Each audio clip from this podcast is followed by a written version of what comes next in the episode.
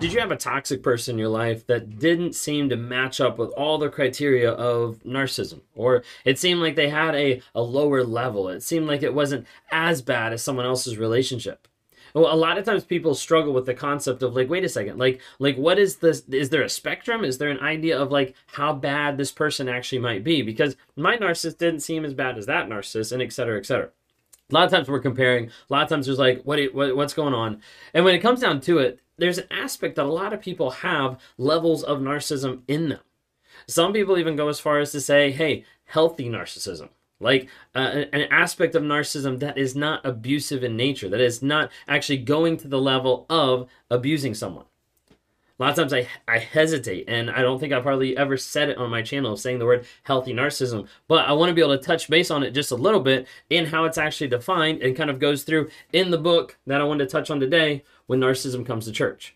Okay? From a person who is a Christian, but also a clinician, and want to kind of give you a little bit of an idea because he dives into healthy narcissism and what that looks like on like a spectrum. Okay? If you guys are new here, my name is Ben Taylor. Self-aware narcissists on this channel provide awareness, growth, healing, and change.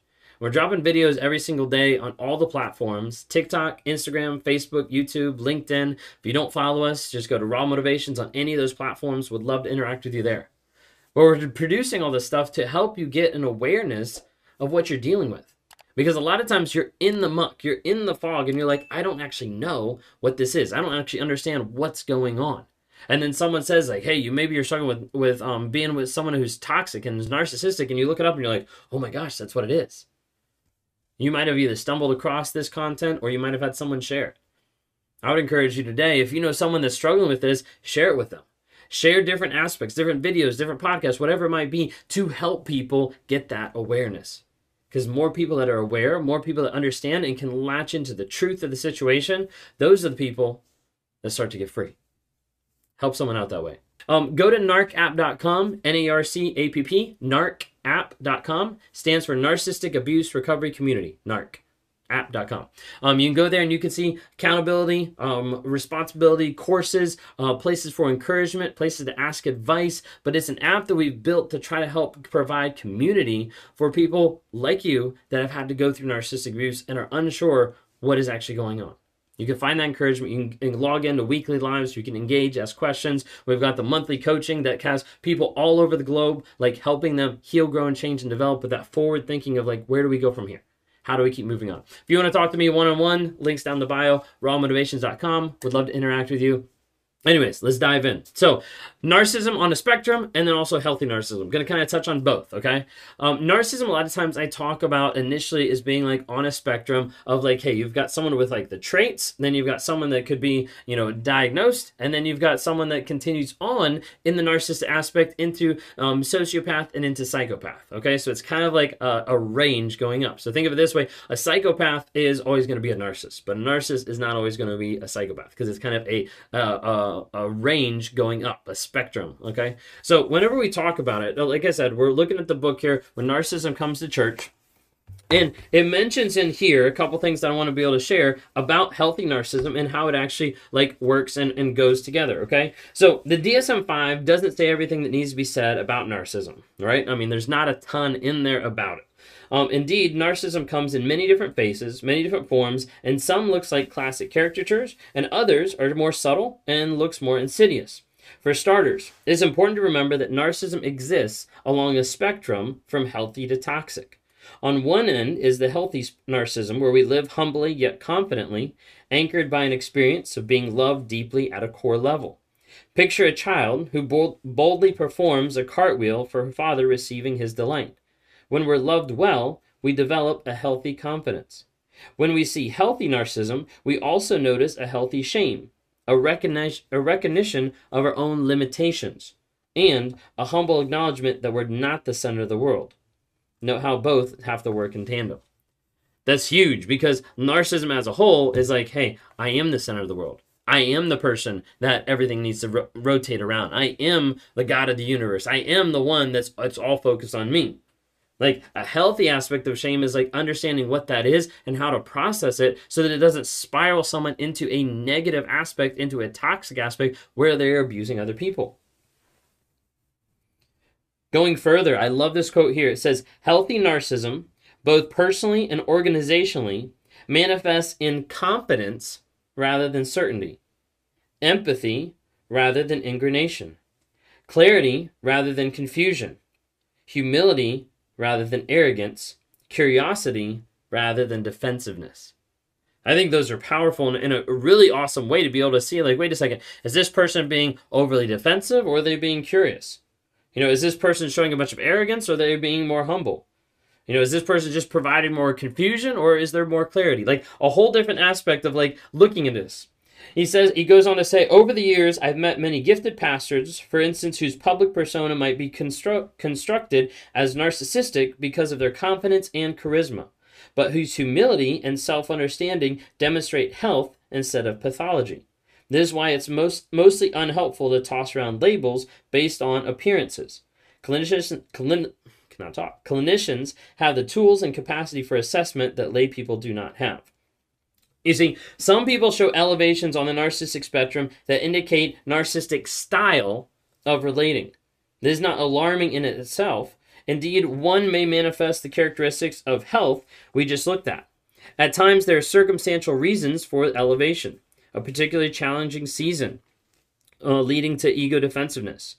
Uh, or the elevation may be representative of a long time pattern of relating that makes some shame based insecurity or anxiety but which the person is aware of and capable of navigating. A style is not a pathology. But as a clinician, I want to pay close attention of how it plays out in the person's life and what animates it from within. So it's like the idea of like having some of these styles, having some of these aspects, but they're not being um, at the place where they're in complete denial. They're not at the place where they're like, oh, that doesn't exist. They're like, no, I'm aware of it, and this is what I'm working on changing. This is what I'm working on developing. So it's like it's like picking up different attributes, different styles that a person might have that are narcissistic or appear narcissistic but are stemming from sometimes that ego, sometimes that shame, sometimes different aspects, but they're also working on it. Okay, so there's like on the on the low end. Okay, then he goes on and he talks about narcissistic type. An even more pronounced elevation is the narcissistic type. In this case, a narcissistic personality is more defined and potentially more of a problem. These are the folks that are av- that an average onlooker might describe as narcissistic based on classic caricatures of narcissism. Indeed, these elevations may indicate the presence of toxic shame and a coping pattern that protects and defends from further shame. However, in my experience, those in the range of style to type have the capacity for some measure of curiosity. Though perhaps defensive at first, they may relax their guard to assess their inner world and engage honestly in hard conversations about the implications of their narcissism. I see this at times in my pastoral candidates assessments as conversation about narcissistic ele- elevations leads to honest self reflection and candid conversations of potential impact of their behavior. That said, the more elevated someone is, the more pronounced the narcissistic behavior may be, leading to potential issues in relationships, work, and other aspects of life. So what he's going on to say is he's saying, hey, there's a style, and there's a type, and then there's actually the pathology. And a lot of times we'll have people that ask, like, wait, am I narcissistic now that I've been with someone, now that I feel like I have some of these traits? Some of those are going back to what I'll what I refer what I refer to as narcissistic fleas. It'd almost be the same idea as like sometimes the style of like, hey, there's been a deep wound, there's been deep shame, there's been a lot of stuff that had come out in the relationship that are causing this to be a defense mechanism. That are causing this to be a shift in behavior based on that person. But it doesn't mean it's a lost cause. It means, hey, that's something we can work on because we can identify it. You know that it's wrong. We know that it's wrong. Let's work on it. Let's build a plan to heal, grow, and change. Okay? Then he talks about the last one here. As we reach the latter end of the spectrum, we find a path- pathological narcissism that is diagnosable and often toxic in relationships and the workplace. Here, the psyche is hijacked by a false self that becomes the primary mask that the narcissist wears in the world.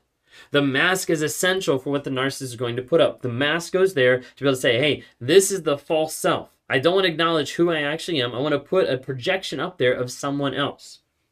The narcissistic person becomes convinced that this is who he is, and the cost of his loss of connection to his, tr- his core true self manifests in a toxic style of relating. Sadly, when narcissism becomes toxic, the person generally has little to no capacity to see themselves or see the debris of relational damage in their wake. Their ego defensiveness is the product of years of self protection, and most clinicians would be skeptical at the prospect of substantial change. Hopefully that gives you an idea from the style to the type to the pathology. It gives you a, like a range of like, wait, what are they actually looking at? What are they actually exemplifying on a day to day basis? Because a lot of times people are like, well, maybe they're not like diagnosed. Maybe they're just this. Okay, well, look at the demonstration. See if there's an opportunity that they actually want to be open to that change. Are they actually curious? Like he uses that a lot, like curious versus defensive. Like the person that's so defensive that they deny who they actually are. They deny the acknowledgement of the things that are going on inside, and they'd rather keep that mask. They'd rather keep hidden behind it. The thing is, as you're going through life and you're like, hey, I feel like I picked up a narcissistic style. I feel, I feel like I've picked up part of this from that narcissistic relationship. The thing is, that's something we can work on. That's something we can build and have a plan to work through that healing process because you're like, wait a second, this is something I acknowledge. That's the difference between you and narcissist because the narcissist doesn't want to acknowledge where they are on the map. As a result, they'll never get to where they want to go because they're unwilling to be vulnerable and honest with the stuff that's going on on a day to day basis. Hope that helps. Want to make sure you guys know hey, no matter what you're going through, no matter how you feel, you're not crazy, you're not alone, and you're not hopeless. Reach out for help.